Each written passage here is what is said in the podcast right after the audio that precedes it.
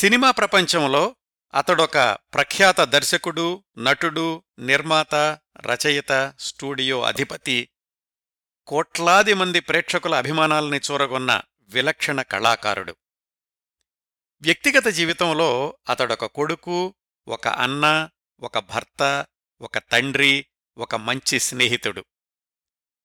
Reel లైఫ్లోనూ real లైఫ్లోనూ కూడా ఎన్నో ప్రత్యేకతల్ని సంతరించుకున్న, సంపాదించుకున్న ప్రముఖుడు గురు దత్. అన్నీ ఉండి, అందరూ ఉండి, మనసులోని బాధను, వ్యధను, ఘర్షణను ఎవరి వద్ద పంచుకోలేని మనస్తత్వంతో మధ్య వయసులోనే మాయమైపోయిన గురుదత్ మరణించిన అరవై సంవత్సరాల తర్వాత కూడా వార్తల్లోని వ్యక్తిగా మిగలడానికి కారణం, వ్యక్తిగా అతడొక చిక్కు ప్రశ్న, ఎన్నటికీ బోధపడని సామెత, ఎవరికీ ప్రవేశమివ్వని రహస్యాంతరంగం. ఆ గురుదత్ గురించిన ప్రత్యేక కార్యక్రమ పరంపరలో మూడవ భాగం ఈరోజు. గత రెండు భాగాల్లో గురుదత్ సినీ జీవితపు ప్రత్యేకతలు, వ్యక్తిగత జీవితంలోని అస్పష్టతలు, బాల్యం, హైస్కూల్తోనే చదువాగిపోవడం, సినీరంగ ప్రవేశం, తొలి రోజుల్లోని ఒడిదుడుకులు, దేవానంద్ ఇచ్చిన తొలి దర్శకత్వపు అవకాశం, మొదటి సినిమా బాజీ ఘన విజయంతో ప్రేక్షకులకు దగ్గరైనటువంటి వైనం, ఇవన్నీ మాట్లాడుకున్నాం. గురుదత్ దర్శకత్వంలో రూపొందిన తొలి చిత్రం బాజీ పంతొమ్మిది వందల యాభై ఒకటి జూన్లో విడుదలయ్యేసరికి ఆయన వయస్సు కొన్ని రోజులు తక్కువగా ఇరవై ఆరు సంవత్సరాలు. ఇక్కడ్నుంచి మిగతా విశేషాలు ఈ భాగంలో తెలుసుకుందాం.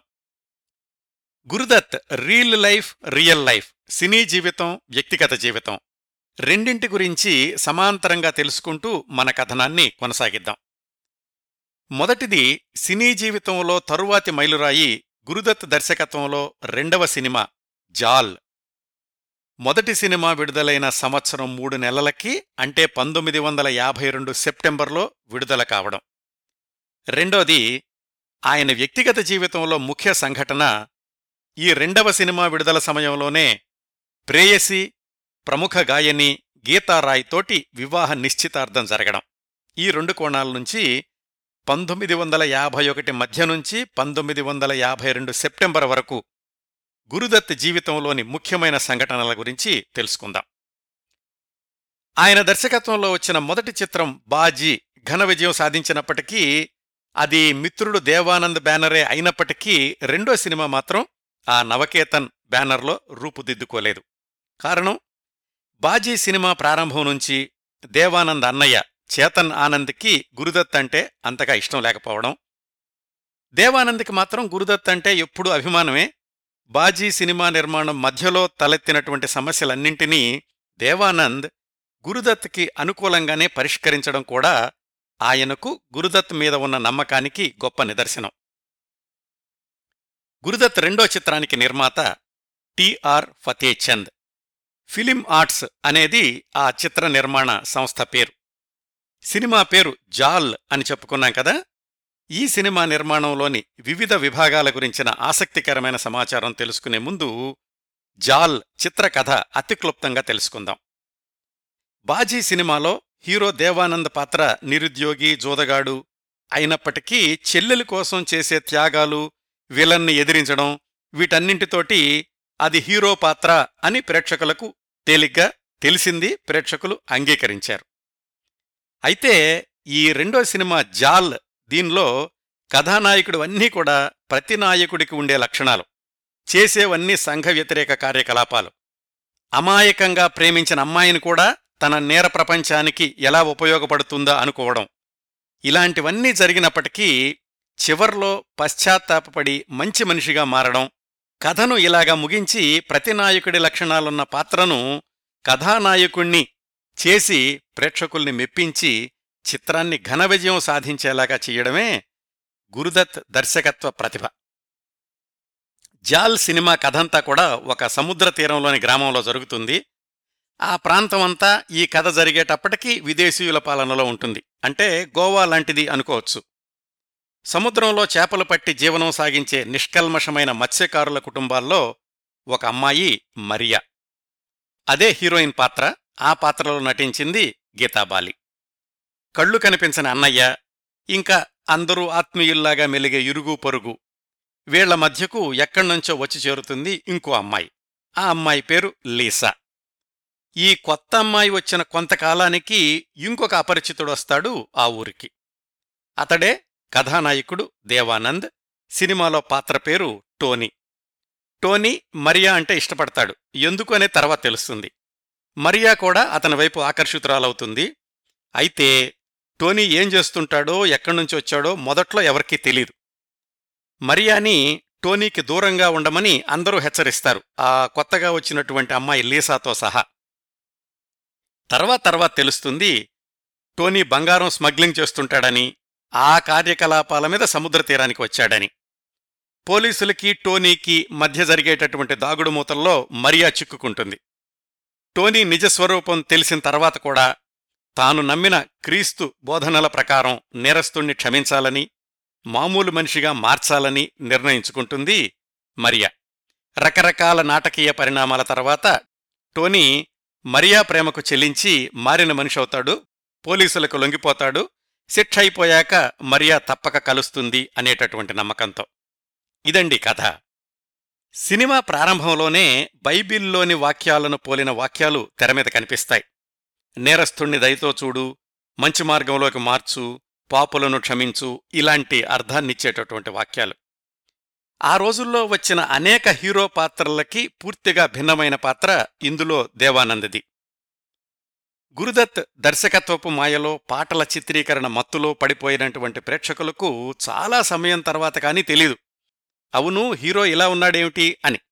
అయినా కానీ సినిమా ఘన విజయం సాధించడం అనేది దర్శకుడిగా గురుదత్ సాధించిన ద్వితీయ విజయం. ఇప్పుడు ఈ సినిమాలోని వివిధ విభాగాల గురించి తెలుసుకుందాం. కథ, స్క్రీన్ ప్లే, సంభాషణలు. ఈ సినిమా కథా స్క్రీన్ ప్లే పూర్తిగా గురుదత్తుదే. మొదటి సినిమాకైతే కథలో బలరాజ్ సాహ్ని హస్తం ఉంది. గురుదత్ సినిమాల్లోని వ్యాపారాత్మక కోణాలు నచ్చక బాజీ తర్వాత మళ్లీ గురుదత్తుతో కలిసి పనిచేయాలనుకోలేదు బలరాజ్ సాహ్ని. కథా స్క్రీన్ ప్లే మాత్రం తనే తీసుకుని సంభాషణలకు మాత్రం ఎంఏ లతీఫ్ అనే ఆయన్ని నియమించుకున్నాడు గురుదత్. ఈ కథ రాసుకుంటున్నప్పుడే తాను ఎప్పుడో నిరుద్యోగ పర్వంలో ఉండగా వ్రాసుకున్న కష్మకష్ అనే కథ గురించి కూడా కసరత్తు చేయడం మొదలుపెట్టాడు గురుదత్. జాల్ కథంతా అయ్యాక సినిమాటోగ్రాఫర్ మిత్రుడు వి కే మూర్తికి ఒక వారం రోజుల పాటు వివరంగా చెప్పాడట గురుదత్. ఆ వారం తర్వాత మూడు రోజులు కనిపించకుండా మాయమైపోయాడు గురుదత్. ఆ తర్వాత హఠాత్తుగా వి కే మూర్తి దగ్గరకొచ్చి జాల్ కంటే కూడా ఇంకొక అద్భుతమైన కథ చెప్తాను అని కష్మకష్ కథ వినిపించాడు. ఈ విషయాన్ని వి కే మూర్తి వ్రాసినటువంటి వ్యాసాల్లోనూ ఆయన అప్పుడప్పుడు ఇచ్చిన ఇంటర్వ్యూల్లోనూ చెప్పారు.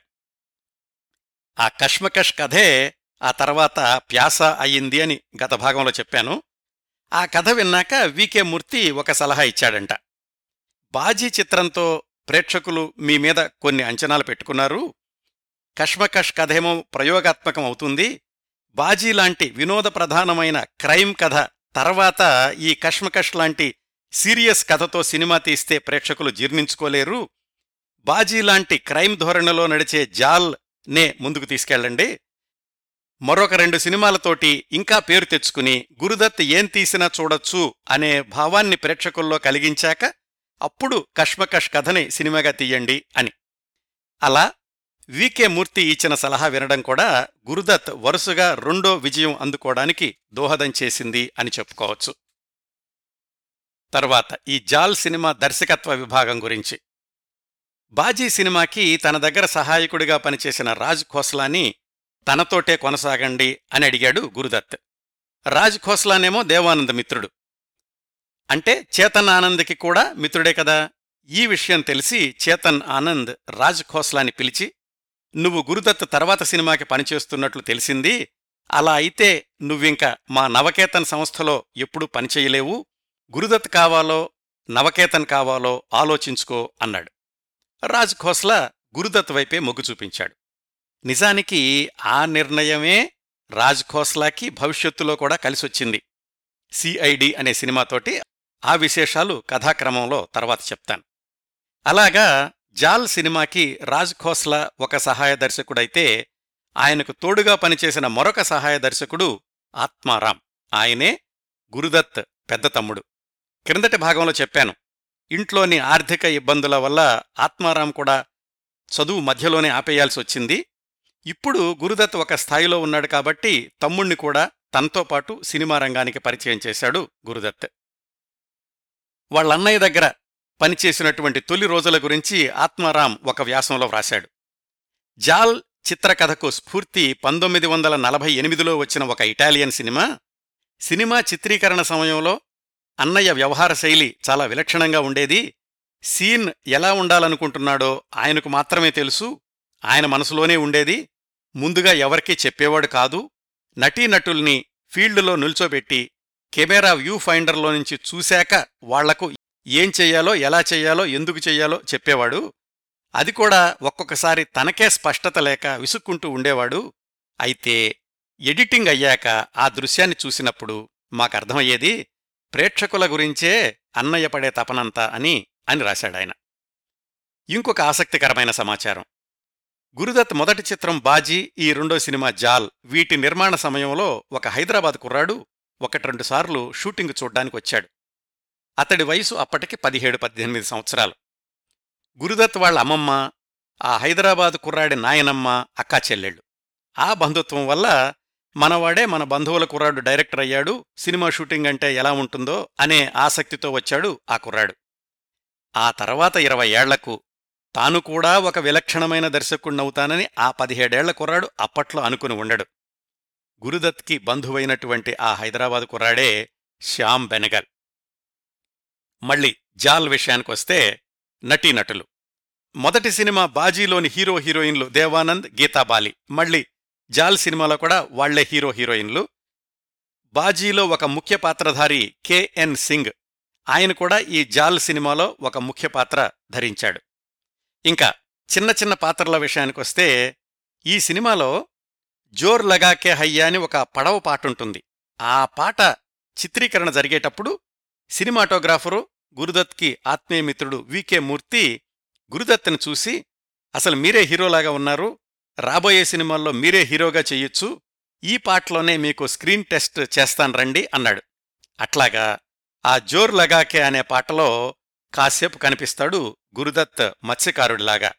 ఒంటిమీద చొక్కా లేకుండా గడ్డం మాసిపోయినట్లున్నటువంటి వ్యక్తే ఆ పాటలో కనిపించే గురుదత్. ఆయన మరో మిత్రుడు సహాయ దర్శకుడు రాజ్ ఖోస్లా కూడా అరబ్ వర్తకుడి వేషంలో కొద్దిసేపు కనిపిస్తాడు. ఇంకా బాజీ చిత్రీకరణ చివరి దశలో పరిచయమైన బద్రుద్దీన్ జమాలుద్దీన్ ఖాజీ ఈ జాల్లో కాస్త ఎక్కువసేపు కనిపించే పాత్రలో, అంటే దేవానంద్ అనుచరుడిలాగా నటిస్తాడు. అతని పేరుని గురుదత్ జానీ వాకర్ అని మార్చినప్పటికీ జాల్ టైటిల్స్లో మాత్రం బద్రుద్దీన్ అనే ఉంటుంది. తర్వాత సినిమా నుంచి జానీ వాకర్ అనే పేరు వాడడం మొదలుపెట్టాడాయన.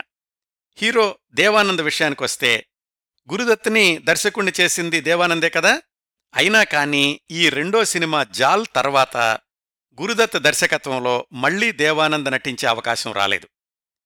ఇద్దరూ మంచి మిత్రులుగానే కొనసాగారు. ఆ తర్వాత గురుదత్ నిర్మాతగా, రాజ్ ఖోస్లా దర్శకత్వంలో వచ్చిన సిఐడిలో దేవానంద్ హీరోనే కానీ గురుదత్ దర్శకత్వంలో మాత్రం మళ్లీ నటించలేదు. దానికి కారణం ఏం చెప్తారంటే, జాల్ సినిమా చిత్రీకరణలో చాలాసార్లు గురుదత్ అనుకున్నది చెప్పింది ఒకటైతే దేవానంద్ మాత్రం తన శైలిలో చేసుకుంటూ వెళ్ళిపోయేవాడట. గురుదత్ రెండు మూడు సార్లు చెప్పి చూసేవాడట, నీ స్టైల్ బాగానే ఉంది కానీ ఈ సినిమాలో ఈ పాత్రకి మాత్రం ఇలా చెయ్యాలి అని. అయినా కానీ దేవానంద్ తన చట్రంలో నుంచి బయటకు రాలేకపోయాడు. మిత్రుడు కాబట్టి అంతకుమించి బలవంతం చేయలేకపోయాడు గురుదత్. తర్వాత సినిమాతోనే గురుదత్ హీరో అయిపోవడం, తర్వాతి సంవత్సరాల్లో గురుదత్ హీరోగా నటించిన సినిమాలే చరిత్ర సృష్టించడం, అదంతా ఇంకొక అధ్యాయం. ఆ విశేషాలన్నీ కథాక్రమంలో తర్వాత వస్తాయి. తర్వాత ఈ జాల్ సినిమాలోని సంగీతం, పాటలు బాజీకి పనిచేసిన వాళ్లే దీనికి కూడా పనిచేశారు. అంటే సంగీతమేమో ఎస్ డి బర్మన్, పాటల రచయిత సాహిర్ లుధియాన్వి. జాల్ చిత్రంలోని పాటలన్నీ ఇప్పటికూడా సంగీత ప్రియులకు అభిమానపాత్రమైనవే అని చెప్పడంలో ఏమాత్రం సందేహించాల్సిన అవసరం లేదు. అన్ని పాటలు ఒక ఎత్తు అనుకుంటే ఏ రాత్ ఏ చాందినీ ఫిర్ కహా, అవి రెండు వర్షన్స్ పాటలు కూడా ఒక ఎత్తు. ఆ పాటల్లోని మాధుర్యం ఎప్పటికీ వెంటాడుతూనే ఉంటుంది. ఒక వర్షన్ హేమంత్ కుమార్ పాడితే రెండోది లతా మంగేష్కర్ పాడారు కదా. ఈ పాట ఎవరు పాడాలి అనుకుంటున్నప్పుడు ఒక ఆసక్తికరమైన సంఘటన జరిగింది. రాజ్ ఖోస్లా అంటే సహాయ దర్శకుడు, అసలు ఆయన సినిమా రంగానికి గాయకుడవుదామనే వచ్చాడని క్రిందటి భాగంలో తెలుసుకున్నాం కదా. సహాయ దర్శకుడుగా రాజ్ ఖోస్లాకి ఇది రెండో సినిమా. ఏ రాత్ ఏ చాందిని ఈ పాటని రాజ్ ఖోస్లాతో పాడిద్దాము అని గురుదత్ ఎస్డి బర్మన్కి సిఫార్సు చేశాడు. సరే చూద్దామని రాజ్ ఖోస్లాతో పాడించి రికార్డింగ్ కూడా చేయించాడు ఎస్డి బర్మన్. అయితే తుది ఫలితం సంతృప్తికరంగా లేకపోవడంతోటి ఇంకా నీ స్వరంలో పరిణితి రాలేదు వద్దులే అని ఆయన్ని పక్కన పెట్టేసి హేమంత్ కుమార్ తోటి పాడించారు ఆ పాటని. జాల్ సినిమాలో మరొక కీలకమైన విభాగం సినిమాటోగ్రఫీ, కెమెరా విభాగం. బాజీ సినిమా సందర్భంలోనే అసిస్టెంట్గా పనిచేసిన వి కే మూర్తికి ఇచ్చినటువంటి మాటను నిలబెట్టుకుంటూ జాల్ సినిమా కెమెరా విభాగాన్ని ఆయన చేతుల్లో పెట్టాడు గురుదత్. గురుదత్ నమ్మకాన్ని ఏమాత్రం వమ్ము చేయకుండా జాల్ సినిమా చాలా భాగం కూడా అవుట్డోర్లోనే చిత్రీకరించాల్సి వచ్చిన అద్భుతమైన ఫ్రేమ్స్లో సినిమాని ప్రత్యేకంగా కెమెరాలోకి ఎక్కించాడు వి కే మూర్తి. గురుదత్లోని సృజనాత్మక ఆలోచనల్ని ఇట్టే పసిగట్టేసి ఆయన ఊహలకు తగ్గట్టుగా కెమెరాని పరుగెత్తించాడు వి కే మూర్తి ఈ జాల్ సినిమాలో. గురుదత్ సినీ జీవితం చివరి వరకు ఆయన సినిమాలకు వి కే మూర్తినే సినిమాటోగ్రాఫర్గా కొనసాగడం అనేది గురుదత్ వి కే మూర్తిల మధ్యనున్న గాఢమైన అనుబంధానికి చక్కటి నిదర్శనం. ఆ పాట ఏది ఏ రాత్ ఏ చాందిని యూట్యూబ్లో చూడండి. Gurudutt, V K Murthy, S D Burman, Hemant Kumar, Sahir లుధియాన్వీలు కలిసి ప్రేక్షకుల్ని ఎంతగా మంత్రముగ్ధుల్ని చేశారో తెలుస్తుంది. జాల్ పూర్తి సినిమా కూడా యూట్యూబ్లో చూడొచ్చు. గురుదత్ ఎంత అంతర్ముఖుడైనా స్నేహ సంబంధాల్ని మాత్రం జీవితాంతం నిలబెట్టుకున్నారు. బాజీ చిత్రం నుంచే రాజ్ ఖోస్లా, వి కే మూర్తి, జానీ వాకర్ పరిచయం అయితే ఈ రెండో జాల్ సినిమా నుంచి పరిచయమై గురుదత్తుతో జీవితమంతా కలిసి పనిచేసిన మరొక వ్యక్తి పేరు ఎస్ గురుస్వామి. చాలా తక్కువ మందికి తెలిసి ఈయన పేరు, ఎందుకంటే ఈ గురుస్వామి పనిచేసినటువంటి విభాగం ఎక్కువ మందికి బయటకు తెలిసేది కాదు కాబట్టి, అంటే ప్రొడక్షన్ ఇన్ఛార్జ్. జాల్ నుంచి ప్రారంభమై గురుదత్ చిట్ట చివరి సినిమా వరకు ప్రొడక్షన్ వ్యవహారాలని చూసుకున్నది ఈ ఎస్ గురుస్వామి అనే ఆయనే. గురుదత్ దగ్గరకు వచ్చేసరికే ఈ గురుస్వామికి చెప్పుకోదగినంత నేపథ్యం ఉంది. అలనాటి అందాల తార దేవికారాణికి ప్రైవేట్ సెక్రటరీగా పనిచేసిన ప్రత్యేకత, అనుబంధం, అనుభవం గురుస్వామిది. ఇవండి గురుదత్ రెండో సినిమా జాల్ నిర్మాణ విభాగాల గురించినటువంటి కొన్ని విశేషాలు. ఇంకా ఈ జాల్ సినిమా విడుదల స్పందన విషయాలకొస్తే పంతొమ్మిది వందల యాభై రెండు సెప్టెంబర్లో విడుదలైంది కదా. బాజీ చిత్రాన్ని చూసి ఆనందించినటువంటి ప్రేక్షకుల్ని జాల్ సినిమా నిరుత్సాహపరచలేదు. కథ ఎలా ఉన్నప్పటికీ గురుదత్ పాటల కావ్యాలున్నాయి కదా, పత్రికా సమీక్షల్లో అయితే గురుదత్ని విపరీతంగా ప్రశంసించారు. మొదటి సినిమా కంటే ఈ సినిమాలో గురుదత్ దర్శకత్వ ప్రతిభ ఎక్కువ పరిణితి చెందింది, దర్శకుడిగా గురుదత్ స్థానం హిందీ చిత్రసీమలో బలపడిపోయింది అని రాశారు. వసూళ్ల విషయంలో అయితే బాజీ చిత్రాన్ని అధిగమించలేకపోయిందని అప్పట్లోని లెక్కల సారాంశం. ఇది పంతొమ్మిది వందల యాభై ఒకటి జూన్ నుంచి పంతొమ్మిది వందల యాభై రెండు సెప్టెంబర్ వరకు గురుదత్ సినీ జీవితం. ఈ కథనాన్ని ఇక్కడ పాజ్ చేసి ఫ్లాష్ బ్యాక్లోకి ఒక సంవత్సరం వెనక్కి వెళదాం. ఈ సంవత్సరం రోజుల్లో, అంటే ఈ జాల్ సినిమా నిర్మాణమవుతున్నటువంటి సమయంలోనే గురుదత్ వ్యక్తిగత జీవితంలో ఏం జరిగిందో చూద్దాం. మొదటి సినిమా పూర్తయ్యేసరికి పంతొమ్మిది వందల యాభై ఒకటి మధ్యకి గురుదత్, గాయని గీతారాయ్ వాళ్లు ప్రేమ ప్రయాణాన్ని కొనసాగిస్తున్నారు అని క్రిందటి భాగంలో తెలుసుకున్నాం కదా. గీతారాయ్ తరచూ గురుదత్ వాళ్ళింటికి వస్తూ ఉండేది. గురుదత్ అమ్మ, చెల్లెలు వాళ్లకి చాలా దగ్గరయింది. గీతారాయ్ కుటుంబం అంతా ఆమె సంపాదన మీదనే ఆధారపడి ఉండేది. సహజంగానే గీతారాయ్ కదలికల్ని జాగ్రత్తగా గమనిస్తుండేవాళ్లు ఆమె కుటుంబ సభ్యులు. గురుదత్ తోటి సన్నిహితంగా ఉంటోంది అని వాళ్లకు తెలిసింది, కానీ దాన్ని పెద్ద సమస్యగా తీసుకోలేదు వాళ్లు. ఎందుకంటే గీతారాయ్ అప్పటికే ప్రముఖ గాయని, గురుదత్ ఏమో ఇంకా నిలదొక్కుకోవడానికి ప్రయత్నిస్తున్న దర్శకుడు. ఇంత స్థాయిలో ఉన్న అమ్మాయి అలాంటి సాధారణ యువకుణ్ణి ప్రేమించదలే అన్న ధైర్యంతో ఉండేవాళ్లు ఆమె కుటుంబ సభ్యులు. ఎప్పుడన్నా గీతారాయ్ రాత్రిపూట ఇంటికి రావడం ఆలస్యమైతే వాళ్ళన్నయ్య వెతుక్కుంటూ గురుదత్ ఇంటికెళ్లేవాడు. అక్కడ గీతారాయ్ గురుదత్ చెల్లెలు లలితతోటి కబుర్లు చెప్పుకుంటూ కనిపించేది.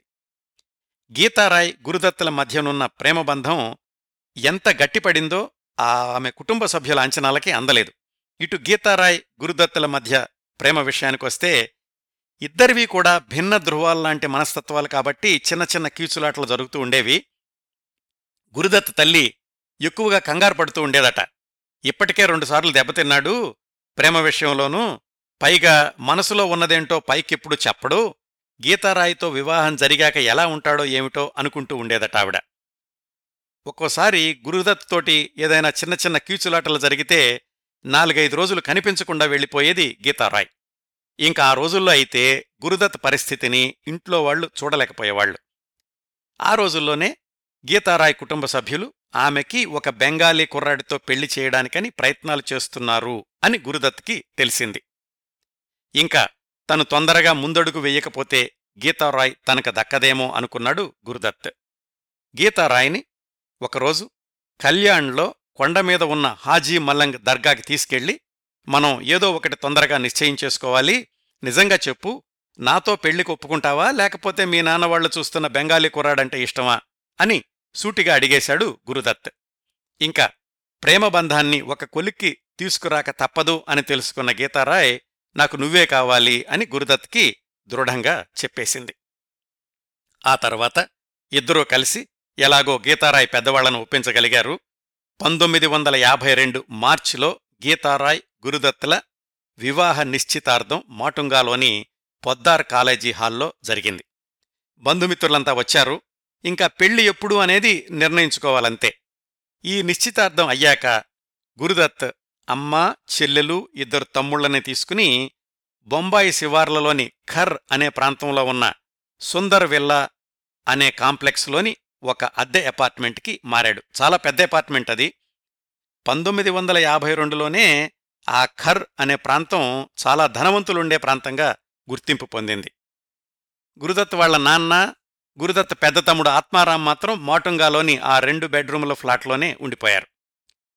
గురుదత్, గీతారాయ్ వాళ్ల పెళ్లి జరగడానికి ఇంకొక సంవత్సరం సమయం ఉంది.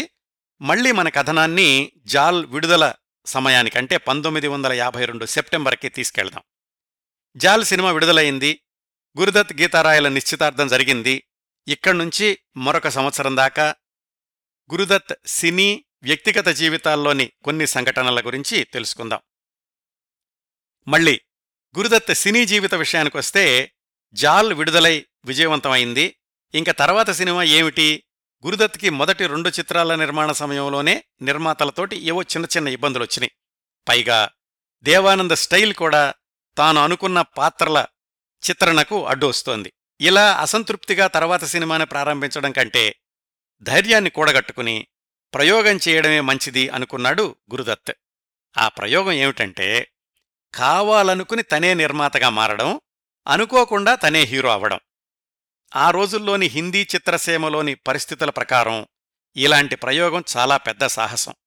అప్పటికే పాతాళభైరవి తెలుగు చిత్రంలో సాహసం శాయరా డెంబక అన్న పెంగళివారి వాక్యం గురుదత్తుని చేరిందో లేదో కానీ ఆయన మాత్రం సాహసంతోనే ముందడిగేశాడు. ముందుగా నిర్మాత కావడం. మొదటి రెండు సినిమాలు బాగా ఆడాయి, పారితోషికం అందింది. కానీ మరీ సినిమా తీసేటంతటి ధనవంతుడైపోలేదు గురుదత్. ఆ సమయంలో మొదటి రెండు సినిమాల్లో హీరోయిన్ అయిన గీతా బాలి గురుదత్కి సహాయం చేయడానికి ముందుకొచ్చింది. నిర్మాణంలో తను కూడా భాగస్వామ్యం తీసుకుంటానంది. వాళ్ల అక్కయ్య హరిదర్శన్ కౌర్, ఆమె గురుదత్ వాళ్ళిద్దరి భాగస్వామ్యంలో హెచ్జీ ఫిలిమ్స్ అనే సినిమా నిర్మాణ సంస్థను ప్రారంభించారు. హెచ్ అంటే హరిదర్శన్, జీ అంటే గురుదత్. సినిమా నిర్మాణానికి కావలసిన పెట్టుబడి సమకూరింది గీతాబాలి సహాయంతో. ఇంకా హీరోయిన్ ఆలోచించాల్సిన అవసరం లేదు, గీతాబాలినే. హీరో విషయానికొచ్చేసరికి దేవానంద్ అప్పటికీ పెద్ద నటుడైపోయాడు, పారితోషికం అందుబాటులో లేదు, పైగా ఆయన స్టైల్ కూడా గురుదత్ అంచనాలకి సరిపోవడం లేదు. అందుకని దేవానంద్ బదులు శేఖర్, సజ్జన్ అనే ఇద్దరిని హీరో పాత్రకని ప్రయత్నించాడు. ఎందుకో కాని గురుదత్కి సంతృప్తి కలగలేదు. గీతాబాలి అక్కయ్య హరిదర్శన్ ఆమె అంది, ఎవరో ఎందుకండి మీరే చేసేయరాదు అని. అలా అనుకోకుండా హీరో అయ్యాడు గురుదత్. తన తర్వాతి సినిమాల్లో కూడా ముందుగా ఎవరో ఒకరిని అనుకోవడం, చివరి నిమిషంలో తనే హీరో పాత్ర చేయడం అనే అలవాటు కొనసాగింది. ఆ విశేషాలు తర్వాత చెప్తాను. అట్లా గురుదత్ గీతాబాలి ప్రధాన పాత్రల్లో ప్రారంభమైన గురుదత్ దర్శకత్వంలోని మూడవ చిత్రం బాజ్. మొదటి రెండు సినిమాలతోటి ప్రేక్షకులకు అభిమాన దర్శకుడైన గురుదత్ చేసిన మూడవ సినిమా బాజ్ ప్రయోగం పూర్తిగా వికటించింది. గురుదత్ అంచనాలన్నీ తలకిందులయ్యాయి. రెండు సినిమాలకే కళ్ళు నెత్తికెక్కాయి, మంచి శాస్తి జరిగిందిలే అని పత్రికలు కూడా దుమ్మెత్తిపోశాయి. ఎందుకిలా జరిగింది? బాజ్ చిత్రం ఎందుకు అంతగా పరాజయం పాలైంది? సినిమా నిర్మాణ సమయంలో ఏం జరిగింది? సినిమా విఫలమైనా కానీ ఈ సినిమా ద్వారా గురుదత్ బృందంలో చేరిన మరికొంతమంది ఆత్మీయులెవరు? ఈ విశేషాలని తెలుసుకుందాం. ముందుగా బాజ్ చిత్రకథ. తాను చూసినటువంటి ఆంగ్ల చిత్రాల ప్రభావంతో గురుదత్ ఒక కథ రాసుకున్నాడు. మొదటి రెండు సినిమాల కంటే పూర్తిగా భిన్నమైనటువంటి బ్యాక్డ్రాప్, కాస్త చారిత్రాత్మకంగా కాస్త జానపదంలాగా ఉంటుంది. కథాకాలం పదహారవ శతాబ్దం. పోర్చుగీసు వాళ్లు మలబారు తీరాన్ని ఆక్రమించుకోవాలి అనుకునేటటువంటి క్రమంలో ఒక చిన్న రాజ్యంతోటి ఒప్పందం కుదుర్చుకుంటారు. మీ రాజ్యంలో వర్తకం చేసుకునేటటువంటి అవకాశం మాకివ్వండి, మీకు సైనిక రక్షణ కల్పిస్తాము అని. ఆ రాజ్యానికి సంబంధించినటువంటి రాణి దానికి అంగీకరిస్తుంది. ఆ రాణిగారి మేనల్లుణ్ణి అడ్డం పెట్టుకుని స్థానిక వర్తకుల్ని బంధిస్తారు ఆ పోర్చుగీస్ వాళ్లు. అలా బందీలుగా పట్టుకున్న ఒక వర్తకుడి కూతురే హీరోయిన్ గీతాబాలి. తండ్రిని రక్షించడానికని వెళ్లినటువంటి ఆమెను సముద్ర దొంగలకు అమ్మేస్తారు పోర్చుగీస్ వాళ్లు. ఈలోగా రాజకుమారుణ్ణి అధికారం తీసుకోమని, పోర్చుగీస్కు రమ్మని వాళ్లు ఆహ్వానిస్తారు. ఆ రాజకుమారుడే హీరో గురుదత్. సముద్ర దొంగల బారిన పడ్డ గీతాబాలి పాత్ర పేరు నిషా. ఆ దొంగల్ని లొంగదీసుకుని తాను దొంగల రాణి అవుతుంది. పోర్చుగీస్కి ప్రయాణం చేసే రాజకుమారుడు రవి ఎదురవుతాడు ఆ షిప్లోనే. ఇక్కడ వరకు యాక్షన్ సినిమాలాగా అనిపించిన కథ ఇక్కడ్నుంచి రవి నిషా వాళ్ల మధ్య ప్రేమ కథగా మారుతుంది.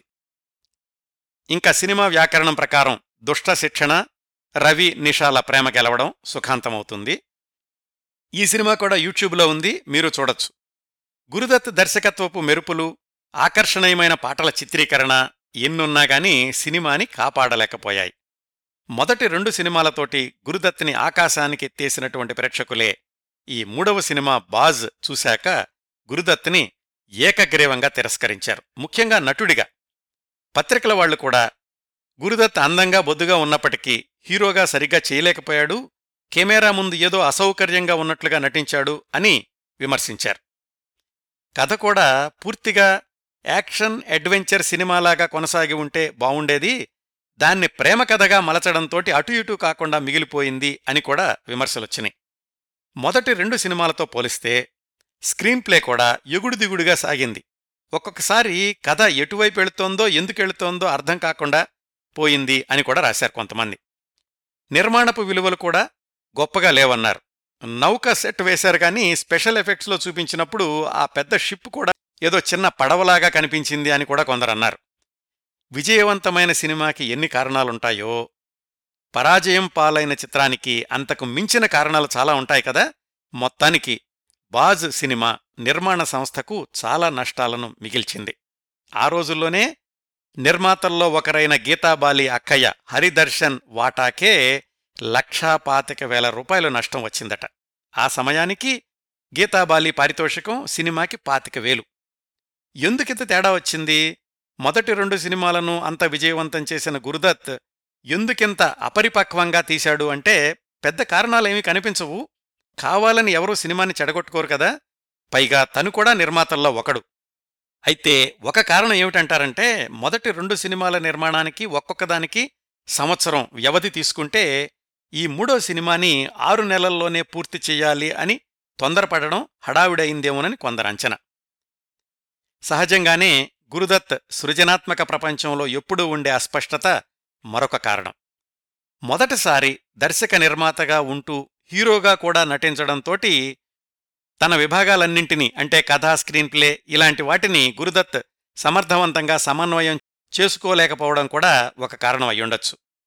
అయితే ఇప్పుడు ఈ సినిమాని పంతొమ్మిది వందల యాభై మూడు నాటిది అన్న దృష్టితో చూస్తే మరీ అంత ఘోరంగా ఏమీ ఉండదు. శ్రావ్యమైన పాటలతో, కొత్త రకం కథాగమనంతో పర్వాలేదు అనిపించే భావం కలిగిస్తుంది. ఏదేమైనా ఆనాటి ప్రేక్షకులు మాత్రం తిరస్కరించిన చిత్రం అయింది బాజ్. సినిమా ఫలితం ఏదైనప్పటికీ ఈ చిత్ర నిర్మాణ సమయంలో గురుదత్ ఆత్మీయ బృందంలోకి మరికొందరు అద్భుతమైన కళాకారులు వచ్చి చేరారు. వాళ్లల్లో ఒకరు సంగీత దర్శకుడు ఓ పి నయ్యర్. మొదటి రెండు సినిమాలకు అద్భుతమైన పాటలందించిన ఎస్ డి బర్మనే ఈ మూడో సినిమాకు కూడా సంగీతం చేయాల్సి ఉంది. కానీ ఆయన వేరే సినిమాలతో తీరిక లేకుండా ఉండడం, గురుదత్తేమో సినిమా నిర్మాణాన్ని ఏమాత్రం వాయిదా వేసుకునేటటువంటి భావనలో లేకపోవడం, అందువల్ల కొత్త సంగీత దర్శకుణ్ణి వెతుక్కోవాల్సొచ్చింది. అది కూడా మంచిదే అయ్యింది. ఈ సినిమా నిర్మాణ సమయానికి గురుదత్కి గీతారాయ్కి నిశ్చితార్థం మాత్రమే అయింది, ఇంకా వివాహం కాలేదు.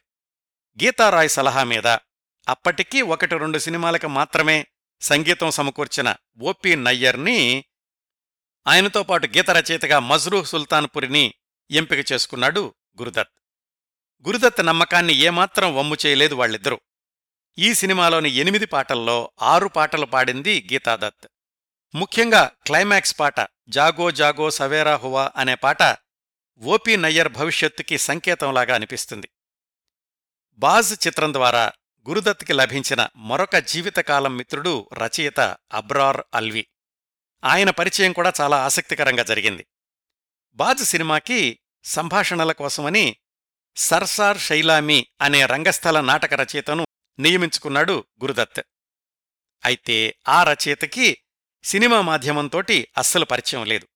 రాసే సంభాషణలన్నీ కూడా రంగస్థల నాటకానికి రాసినట్లుగా ఉండేవి. గురుదత్ ఎంత చెప్పినా అర్థం చేసుకోలేకపోయాడు. ఆయనతో విసిగిపోయి తన సహాయకుడు రాజ్ ఖోస్లాకి చెప్పాడు గురుదత్, ఎవరైనా మన వేగంతో వ్రాయగలిగిన వాళ్ళుంటే చూడు, ఈయంతో పెట్టుకుంటే ముందుకెళ్లడం కష్టం అని. అప్పుడు రాజ్ ఖోస్లాకి కనిపించిన కుర్రాడే అబ్రార్ ఆల్వి. ఈయన నేపథ్యం ఏమిటంటే, నాగపూర్లో లా చదువుకునేటప్పుడు రేడియో నాటకాలవి వ్రాస్తుండేవాడు. సినిమాల్లో అవకాశాల కోసం ప్రయత్నిద్దాము అని బొంబాయి వచ్చాడు. అబ్రార్కి కజిన్ వరుస అయ్యే జస్వంత్ అనే ఆయన ఈ బాజు సినిమాలో ముఖ్య పాత్రలో నటిస్తున్నాడు. అతనితో కలిసి రోజు ఈ బాజ్ షూటింగ్కి వెళ్తూ ఉండేవాడు అబ్రార్. అట్లాగా రాజ్ ఖోస్లాతోటి పరిచయం ఏర్పడింది. సరిగ్గా ఆ సమయంలోనే సంభాషణలు మార్చాల్సిన సందర్భం వచ్చినప్పుడు పక్కనే ఉన్న అబ్రార్ని సంప్రదించాడు రాజ్ ఖోస్లా. అబ్రార్ తన సృజనాత్మకతకు పదును పెట్టి ఆ దృశ్యాన్ని ఎలా మెరుగుపర్చాలో చెప్పాడు. ఇదంతా గమనిస్తున్న గురుదత్ అబ్రార్ ఆల్వి భవిష్యత్తుని ఊహించగలిగాడు. అతడిలో స్పార్కుని పసిగట్టాడు. ఆ సీన్తో పాటుగా మరికొన్ని సీన్లిచ్చి ఎలా మార్చాలో చెప్పండి అన్నాడు. ఒక వారం రోజుల పాటు తనింట్లోనే ఉంచుకుని వ్రాయమని అడిగాడు గురుదత్. అంటే అబ్రార్ ఒరిజినాలిటీ చూడాలని, అతడు ఇంకెవరి సహాయమూ తీసుకోవడం లేదు అని నిర్ధారించుకోవాలని గురుదత్ పెట్టిన పరీక్షలో నెగ్గాడు అబ్రార్ అల్వి. మొదటి సినిమా బాజీ సమయంలో ఎలాగైతే వి కే మూర్తిని నువ్వేనా తర్వాత సినిమాకి కెమెరామ్యాన్వి అన్నాడో, ఈ బాజ్ సమయంలో అబ్రార్ అల్వితో చెప్పాడు గురుదత్, నా తర్వాత సినిమాకి నువ్వే పూర్తిస్థాయి రచయితవు అని. అన్నమాట నిలబెట్టుకోవడమే కాకుండా జీవితాంతం ఆత్మీయమిత్రుడిగా అభిమానించాడు అబ్రార్ ఆల్వీని గురుదత్. ఇంకా విశేషాలు తర్వాత కథలో వస్తాయి. ఇంకా ఈ బాజ్ చిత్రం మిగిల్చిన నష్టాల వల్ల హెచ్జీ ఫిలిమ్స్ సంస్థని మూసేయాలి అని నిర్ణయించుకున్నారు గీతాబాలి వాళ్ళక్కయ్య. ఆ విధంగా హెచ్జీ ఫిలిమ్స్ అనేది ఒక్క సినిమాతోటే మూతబడిపోయింది. కెరటం నా ఆదర్శం లేచి పడినందుకు కాదు, పడి లేచినందుకు అని ఒక కవి అన్నట్లుగా ఒక్క సినిమా పరాజయంతో వెనకంజ వేయదలుచుకోలేదు గురుదత్. అలా చేసి ఉంటే గురుదత్ గురించి ఎవ్వరూ గుర్తుపెట్టుకుని ఉండేవాళ్లు కాదు. బాజ్ నష్టాలు మిగిల్చినా సరే తను సొంతంగా చిత్ర నిర్మాణాన్ని కొనసాగించాలి అని నిర్ణయించుకున్నటువంటి గురుదత్ గురుదత్ ప్రొడక్షన్స్ అనే సంస్థను ప్రారంభించాడు. తర్వాత అదే గురుదత్ ఫిలిమ్స్ ప్రైవేట్ లిమిటెడ్ అయ్యింది.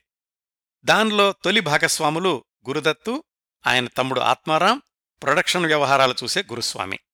ఆ సంస్థ తరఫున తీసిన తొలి చిత్రం, మళ్లీ గురుదత్తుని పైకెత్తేసిన చిత్రం ఆర్ పార్. ఈ సినిమా విశేషాలు తెలుసుకునే ముందు కాలక్రమంలో అంటే టైం లైన్లో మనం మాట్లాడుకోవాల్సిన మరొక సంఘటన గురుదత్ వ్యక్తిగత జీవితానికి సంబంధించింది. అది ఆయన వివాహం. పరాజయం పాలైన చిత్రం బాజ్ పంతొమ్మిది వందల యాభై మూడు ఏప్రిల్లో విడుదలయింది. అప్పటికే గురుదత్ గీతారాయల నిశ్చితార్థం జరిగి సంవత్సరం కావస్తోంది. ఆ తర్వాత నెలలోనే అంటే పంతొమ్మిది వందల యాభై మూడు మే ఇరవై ఆరున గురుదత్ గీతారాయల వివాహం జరిగింది. ఆ రోజు జరిగిన విశేషాలన్నీ గురుదత్ చెల్లెలు లలితా లాజ్మీ ఒక వ్యాసంలో వ్రాశారు. మే ఇరవై ఆరు పొద్దున్నే గీతారాయ్ ఇంట్లో ఆమెను పెళ్లికూతురుని చేశారు. ఇక్కడ గురుదత్ ఇంట్లో అతణ్ణే పెళ్లికొడుకుని చేశారు. గీతారాయ్ స్నేహితురాళ్లు ఆ రోజు పొద్దున్నే గురుదత్ ఇంటికి పూలదండలో గంధం తీసుకెళ్లారు. గురుదత్ ఖర్లోని పన్నెండవ రోడ్డులో ఉంటుంటే గీతారాయ్ కుటుంబం శాంతాక్రూజ్లో ఉండేవాళ్లు. వాళ్ల ఇంటి పేరు అమియా కుటీర్. వివాహ కార్యక్రమాలన్నీ బెంగాలీ సాంప్రదాయ రీతుల్లోనే నిర్వహించాలి అనుకున్నారు. గురుదత్ కూడా తెల్ల సిల్క్ కుర్తా పంచె కట్టుకుని అచ్చమైన బెంగాలీ బాబులాగా తయారై హడ్సన్ కన్వర్టబుల్ కారులో ఆ రోజు సాయంకాలం గీతారాయ్ ఇంటికి వచ్చాడు బంధుమిత్రులతో కలిసి. గీతారాయ్ ఎర్రరంగు బెనారస్ చీర కట్టుకుంది, ఒంటినిండా నగలు. గురుదత్ కుటుంబ సభ్యులకు అన్ని నగలు చూడడం అనేది అదే మొదటిసారంట. సాయంకాలం వివాహ వేడుకలు కాస్త పొద్దుపోయాక సప్తపది వైభవోపేతంగా జరిగాయి. గురుదత్ గీతారాయ్ల వివాహం బొంబాయి చిత్ర పరిశ్రమలో పెద్ద వార్త, పెద్ద సంచలనం. పెళ్లికి హిందీ చిత్రరంగం అంతా కూడా తరలొచ్చింది. నటీనటుల్లో అయితే దేవానంద్, చేతన్ ఆనంద్, నూతన్, వైజయంతిమాల, గీతాబాలి, కల్పనా కార్తిక్, కామినీ కౌశల్ మొదలైన వాళ్లుంటే, పెళ్లికి హాజరైనటువంటి గాయనీ గాయకుల్లో లతా మంగేష్కర్, తలత్ మహమూద్, మహమ్మద్ రఫీ, హేమంత్ కుమార్, కిషోర్ కుమార్ మొదలైన వాళ్లందరూ ఉన్నారు. కార్యక్రమ నిర్వహణంతా రాజ్ ఖోస్లా చూసుకున్నాడు. వచ్చిన గాయనీ గాయకులతోటి కేవలం గురుదత్ సినిమాల్లోని పాటలే పాడండి అని నియమం పెట్టి పెద్ద పెద్ద సంగీత పరికరాలేమీ లేకుండానే సంగీత కచేరీ చేయించాడు. పత్రికలన్నీ కూడా ఈ వివాహం గురించి మోస్ట్ రొమాంటిక్ వెడ్డింగ్ అని ప్రముఖంగా విశేషాలు వ్రాశాయి. గీతారాయ్ గీతా దత్ అయ్యింది. గురుదత్ గీతాదత్తుల వైవాహిక జీవితం ఆరంభమైంది. గీతాదత్ ఇంట్లో ఈ వివాహ కార్యక్రమాలు పూర్తయిన మూడో రోజున గురుదత్ చెల్లెలు లలిత, తమ్ముడు ఆత్మారాములు గీతాదత్ ఇంటికి వెళ్లి ఆమెను తమ ఇంటికి తీసుకొచ్చారు. గురుదత్ తల్లి వాసంతి గుమ్మంలోనే హారతిచ్చి కోడల్ని ఆప్యాయంగా, అధికారికంగా కోడలు స్థానంలో తన కుటుంబంలోకి ఆహ్వానించింది. ఆ సందర్భాన్ని గుర్తు చేసుకుంటూ లలితా లాజ్మీ వ్రాశారొకచోట, గీతాని నేనెప్పుడూ వదినా అని పిలిచేదాన్ని కాదు, గీతా అనే పిలిచేదాన్ని. అన్నయ్యతో పెళ్లి కాక ముందు నుంచే గీతాకి నాకు గాఢమైన స్నేహం ఏర్పడింది. ఒకరోజు తనింటికి తీసుకెళ్లి బీరువాలో ఇంకా తాను కట్టుకోని చీరలన్నీ చూపించి, వీటిల్లో ఏది కావాలంటే అది, ఎన్ని కావాలంటే అన్ని తీసుకో అంది. ఇంకోసారి నేనెప్పుడూ విమానం ఎక్కలేదు అని తెలుసుకుని తనతో పాటు విమానంలో ఢిల్లీకి ఏదో సంగీత కార్యక్రమం కోసం నన్ను కూడా తీసుకెళ్ళింది. అన్నయ్య అంటే ఎంత ప్రేమో గీత అంటే కూడా నాకు అంత ప్రేమగా ఉండేది అని. అంత వైభవంగా జరిగిన గురుదత్ గీతాదత్తల వివాహం చూసి సంతోషించిన వాళ్లు ఎంతమందున్నారో అసూయపడ్డవాళ్లు కూడా సహజంగా అంతమంది ఉన్నారు. పరిశ్రమలోనూ గురుదత్ వాళ్ల బంధువుల్లో కూడా ఆ గీతాదత్ సంపాదించిన డబ్బుల కోసం, నగల కోసం గురుదత్ కుటుంబం వాళ్లు ఈ పెళ్లికి ఒప్పుకున్నారు అని చెవులు కొరుక్కున్నారు. ఈ పుకార్లు ఆ నోటా ఈ నోటా గురుదత్ తల్లి వాసంతికి చేరాయి. అప్పుడు ఆమె వాటిని కొట్టిపడేయడమే కాకుండా పంతొమ్మిది వందల డెబ్బై తొమ్మిదిలో ఇంప్రింట్ పత్రికలో వాసంతి వ్రాసిన వ్యాసంలో ఆమె చెప్పారు, గురుదత్ని సన్నిహితంగా ఎరిగిన వాళ్లెవరూ అతను డబ్బుల మనిషి అంటే నమ్మరు. డబ్బుల మీద ధ్యాస కానీ, ఏదో సంపాదించేయాలన్న ఆశ కానీ గురుదత్కి ఎప్పుడూ ఉండేది కాదు. డబ్బులంటే మా అబ్బాయికి సినిమా తీయడానికి పనికొచ్చే ఇంధనం మాత్రమే. పెళ్ళయ్యేటప్పటికే వాడికి టూ సీటర్ స్పోర్ట్స్ కారుంది. పెళ్ళయ్యాక కూడా గీతాదత్కి ఎంత సంపాదన వస్తోంది, ఆమె ఏం చేస్తోంది అనే విషయాలు ఎప్పుడూ పట్టించుకునేవాడు కాదు అని. ఇదంతా పంతొమ్మిది వందల యాభై మూడు మేలో జరిగింది కదా. మళ్లీ మనం గురుదత్ సినీ జీవిత విషయానికొస్తే, అంతకు ముందు నెలలోనే విడుదలైన బాజ్ చిత్రం పరాజయం తర్వాత గీతాబాలి గురుదత్తులు నిర్మాతలుగా విడిపోయారని, గురుదత్ గురుదత్ ఫిలిమ్స్ అనే సంస్థను మొదలుపెట్టాడని తెలుసుకున్నాం కదా. వాళ్లు విడిపోక ముందే, అంటే బాజ్ చిత్రం విడుదలవడానికి ముందే అప్పటి హెచ్జీ సంస్థ తరఫున రెండు సినిమాల్ని ప్రకటించారు. ఒక సినిమా పేరేమో బిఎంటీ వన్ వన్ టూ అని, ఇంకో సినిమా పేరు గీతాంజలి అని. ఈ గీతాంజలి అన్న సినిమా ప్రయత్నాలు ఆదిలోనే ఆగిపోయాయి. కానీ బిఎంటీ వన్ వన్ టూ అనే చిత్రాన్నే ఆర్ పార్ అనే పేరుతోటి ముందుకు తీసుకెళ్లాడు నిర్మాత, దర్శకుడు, హీరోగా గురుదత్. వివాహం అయ్యాక గురుదత్ సొంత బ్యానర్లో తీసిన చిత్రం బాజ్ పరాజయం నుంచి గురుదత్ని బయటకు తీసుకొచ్చి మళ్లీ విజయపథంలో నిలబెట్టి గురుదత్ని హీరోగా ప్రేక్షకులు ఆదరిస్తున్నారు అన్న ధైర్యాన్ని, నమ్మకాన్ని ఇచ్చిన చిత్రం ఆర్ పార్. ఆ సినిమా విశేషాలు తెలుసుకుందాం. ముందుగా కథ. ఇందులో హీరో పేరు కాలు. ఆ పాత్ర ధరించింది గురుదత్తే కదా. అతడు ఒక టాక్సీ డ్రైవర్. వేగంగా నడిపాడు అని జైల్లో పెడతారు. అతడు జైల్లో నుంచి విడుదలయ్యే దృశ్యంతోటి సినిమా మొదలవుతుంది. అతడి మంచి ప్రవర్తన వల్ల రెండెళ్లు ముందుగానే విడుదల చేస్తారు. బయటకొచ్చేటప్పుడు ఒక తోటి ఖైదీ ఒక హోటల్ యజమానికి ఒక కబురు చెప్పమని అడుగుతాడు. ఆ చిన్న సంఘటన తర్వాత కథని మలుపు తిప్పడానికి ఉపయోగపడుతుంది. బయటకొచ్చిన కాలు ఇంటికెళ్లేసరికి వాళ్ల బావ జైలుకెళ్ళొచ్చిన వాళ్ళకి ఇంట్లో స్థానం లేదు అని బయట పంపించేస్తాడు. మళ్లీ టాక్సీ నడుపుకుందామని పాత యజమాని దగ్గరికెళ్తే అతనేమో దగ్గరకు రానివ్వడు. ఇవన్నీ జరిగినా గాని హీరో కాలు అంటే గురుదత్ తనలోని హుషారుని, దేన్నైనా సరే తేలిగ్గా తీసుకునే మనస్తత్వాన్ని వదులుకోడు. ఏమీ లేకపోయినా వీధుల్లో ఎలా బతకాలో ఒక కుర్రాడు పాఠాలు చెప్తూ ఉంటాడు. అనుకోకుండా ఒక మోటార్ గ్యారేజీ యజమాని కూతురుతోటి పరిచయం అవుతుంది. ఆ యజమానే కాలు గురించి తెలుసుకుని జాలిపడి తన గ్యారేజీలో ఉద్యోగం ఇచ్చి అక్కడే ఉండడానికి కూడా అనుమతిస్తాడు. ఫార్ములా ప్రకారం కాలుకి ఆ గ్యారేజ్ యజమాని కూతురు నిక్కీకి మధ్య ప్రేమ చిగురిస్తుంది. ఇది తెలుసుకున్నటువంటి నిక్కీ తండ్రి కాలుని గ్యారేజీలో నుంచి గెంటేస్తాడు. ఇదిలా ఉండగా కాలు జైల్లో నుంచి వచ్చేటప్పుడు ఒక హోటల్ యజమానికి కబురు అందించమని తోటి ఖైదీ చెప్పాడు కదా, ఆ హోటల్కి వెళతాడు కబురు అందించడానికి. అప్పుడు అక్కడ ఉండేటటువంటి డాన్సర్ ఒక ఆమె కాలుని ఇష్టపడుతుంది. ఆ హోటల్ యజమాని కూడా తాను చేసే అక్రమ వ్యవహారంలో కాలుని ఉపయోగించుకోవాలనుకుంటాడు. ఇక్కడి నుంచి మిగతా కథంతా ఆ నేర ప్రపంచం ఉచ్చులో నుంచి హీరో బయటపడడం, ఇక్కడ తను ప్రేమించిన నిక్కీ తనను ప్రేమించే డాన్సర్ ఆ చిక్కుముడిని పరిష్కరించుకుని నిక్కీకి దగ్గరవడంతో సినిమా ముగుస్తుంది. జాగ్రత్తగా గమనిస్తే కథ గొప్పగా ఏమీ ఉండదు. తన మొదటి రెండు సినిమాలు బాజీ, జాల్ వాటిలాగానే కాస్త సరదా కాలక్షేపం కథ. అయితే ఎప్పట్లాగానే అద్భుతమైనటువంటి పాటల చిత్రీకరణ, సరదా, హాస్యం వీటన్నింటితోటి ప్రేక్షకుల్ని మెప్పించగలిగాడు గురుదత్. ఆర్ పార్ నిర్మాతగా గురుదత్కి లాభాలు తెచ్చిపెట్టింది, హీరోగా ముందుకెళ్లొచ్చు అన్న ధైర్యాన్నిచ్చింది, దర్శకుడిగా గురుదత్ పడి లేచిన కెరటమయ్యాడు. గురుదత్ వివాహమైన సంవత్సరానికి పంతొమ్మిది వందల యాభై నాలుగు మే ఏడున విడుదలైన ఈ ఆర్ పార్ సినిమా గురించి కొన్ని తెరవెనుక సంగతులు. ఇందులో గురుదత్ హీరోగా కొనసాగడం వెనకాల కూడా ఒక చిన్న సంఘటన జరిగింది. బాజ్ సినిమాలో తన నటనను ఎంతమంది విమర్శించినప్పటికీ ఎలాగైనా తనని తాను హీరోగా నిరూపించుకోవాలి అనుకుని ఆర్ పార్ని తనే హీరోగా ప్రారంభించాడు గురుదత్. అయితే ఒక రెండు రీళ్లు చిత్రీకరణ పూర్తయ్యాక రషెస్ చూసుకుంటే తన నటన మీద తనకే అనుమానం వచ్చింది గురుదత్కి. తను తప్పుకుని షమ్మీ కపూర్ని హీరోగా పెట్టి ముందుకు తీసుకెళ్దాము అనుకున్నాడు గురుదత్. ఆ రెండు రీళ్లు షమ్మీ కపూర్కి చూపించాడు. అది చూశాక షమ్మీ కపూర్ చెప్పాడంట, ఏం మార్చాల్సిన పనిలేదు, నువ్వే కొనసాగించు, అద్భుతంగా చేశావు, సినిమా తప్పక విజయం సాధిస్తుంది, నేనవసరం లేదు అని.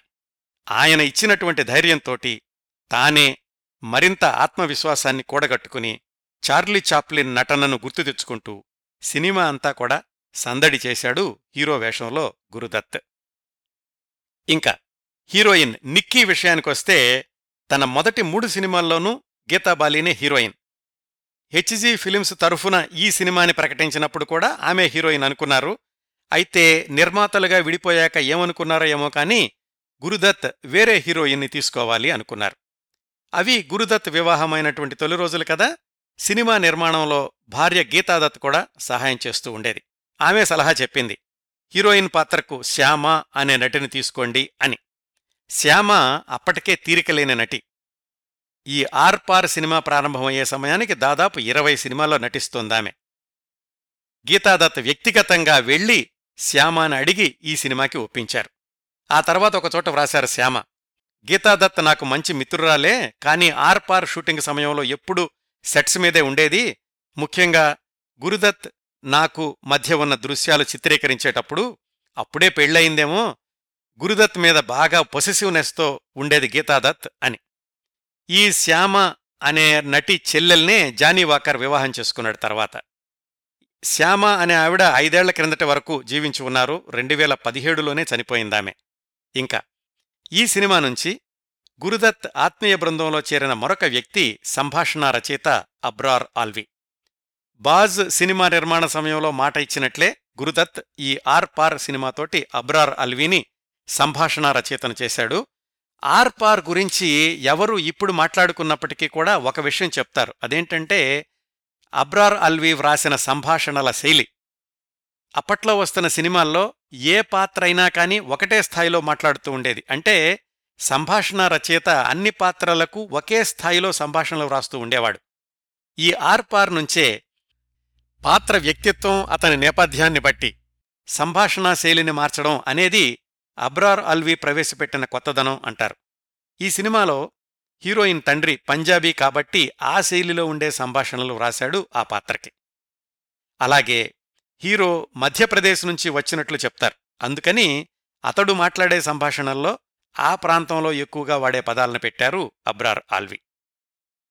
ఇంకా ఆర్ పార్ సినిమాలోని పాటల సంగీతం, సాహిత్యం, చిత్రీకరణ, వీటి గురించి ఒక గంటసేపు మాట్లాడుకోవచ్చండి.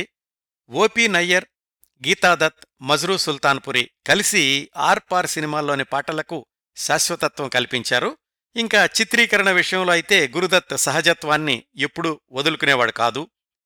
హీరో హీరోయిన్ల పాట కాబట్టి ఈ అవుట్డోర్కో తోటల్లోకో వెళ్లకుండా వాళ్లు అంతవరకు ఉన్నటువంటి నేపథ్యంలోనే పాటల చిత్రీకరణ జరగాలి అనేవాడు. ఎందుకంటే పాట కూడా కథనంలో విడతీయరాని భాగం కాబట్టి. కారు గ్యారేజ్లో, పాత కార్ల మధ్య, కార్డుబోర్డు బాక్సుల మధ్య కూడా పాటలు చిత్రీకరించి అద్భుతం అనిపించాడు గురుదత్. మొత్తానికి ఆర్ పార్ చిత్రం గురుదత్ సినీ జీవితాన్ని విజయపథంలో మరో మైలురాయి దాటించింది. ఈ సినిమా విజయాన్ని ఆస్వాదిస్తున్న నెల రోజులకే సరిగ్గా గురుదత్ ఇరవై తొమ్మిదవ పుట్టినరోజున పంతొమ్మిది వందల యాభై నాలుగు జులై తొమ్మిదిన ఆ దంపతులకు మొదటి సంతానం మగబిడ్డ తరుణ్ జన్మించాడు. గురుదత్ గీతాదత్తుల ఆనందానికి అవధుల్లేవు. అప్పుడే సినిమా విజయం, తొలి సంతానం. అందరూ అన్నారు గీతాదత్తుని పెళ్లి చేసుకున్నాక గురుదత్కి అన్నీ కలిసొస్తున్నాయి అని. ఆర్ పార్ తెచ్చిపెట్టిన లాభాలతోటి గురుదత్ గీతాదత్తుల జీవనశైలిలో కూడా మార్పొచ్చింది. ఆ ఖర్ అనే ప్రాంతంలోనే ఐదు బెడ్రూముల పెద్ద అపార్ట్మెంట్కి మారారు. గురుదత్ లోనావాలా దగ్గర కొంత పొలం కొన్నాడు. అందులో రెండు గదుల చిన్న భవనం కూడా నిర్మించుకున్నాడు. ఆ తర్వాత రోజుల్లో ఎప్పుడు విశ్రాంతి కావాలనుకున్నా కానీ స్టూడియో నుంచి సరాసరి లోనావాలా వ్యవసాయ క్షేత్రానికి వెళ్ళిపోతూ ఉండేవాడు, మిత్రుల్ని కూడా తీసుకుని. ఇంకా వివరాలు కథాక్రమంలో తర్వాత చెప్తాను. ఇవ్వండి పంతొమ్మిది వందల యాభై ఒకటి మధ్య నుంచి పంతొమ్మిది వందల యాభై నాలుగు మధ్య వరకు గురుదత్ సినీ వ్యక్తిగత జీవితాల్లోని కొన్ని సంఘటనలు. అప్పటికి గురుదత్ వయసు ఇరవై తొమ్మిది సంవత్సరాలు. ఇంకా అతడి జీవితం మరొక్క పది సంవత్సరాలు మాత్రమే మిగిలింటుంది అని ఎవరూ ఊహించలేదు. అయితే గురుదత్ని ఈరోజు కూడా గుర్తుంచుకునేటటువంటి సినిమాలు ప్యాస, కాగజ్ కే ఫూల్, చౌదవీ కా చాంద్, సాహెబ్ బీబీ ఔర్ గులాం ఇలాంటివన్నీ కూడా చిట్ట చివరి పది సంవత్సరాల్లోనే వచ్చాయి. ఇటుకా ఇటుకా పేర్చుకుంటూ నిర్మించుకున్న జీవితం చిన్నాభిన్నమైంది కూడా ఈ చివరి పది సంవత్సరాల్లోనే. ఆ విశేషాలన్నీ మనం మున్ముందు కథనంలో తెలుసుకుందాం. ఈ మూడవ భాగాన్ని ఇంతటితో ముగిస్తున్నానండి. ఈ కార్యక్రమాలను ఆదరించి అభిమానిస్తున్న శ్రోతలందరకు హృదయపూర్వకంగా కృతజ్ఞతలు తెలియచేస్తున్నాను. వచ్చేవారం గురుదత్ గురించిన ప్రత్యేక కార్యక్రమం నాలుగవ భాగంతో కలుసుకుందాం. అంతవరకు నవ్వుతూ ఉండండి, మీ నవ్వులు పది మందికి పంచండి. ప్రస్తుతానికి మీ దగ్గర సెలవు తీసుకుంటోంది సదా మీ ఆదరాభిమానాలను కోరుకునే మీ కిరణ్ ప్రభ.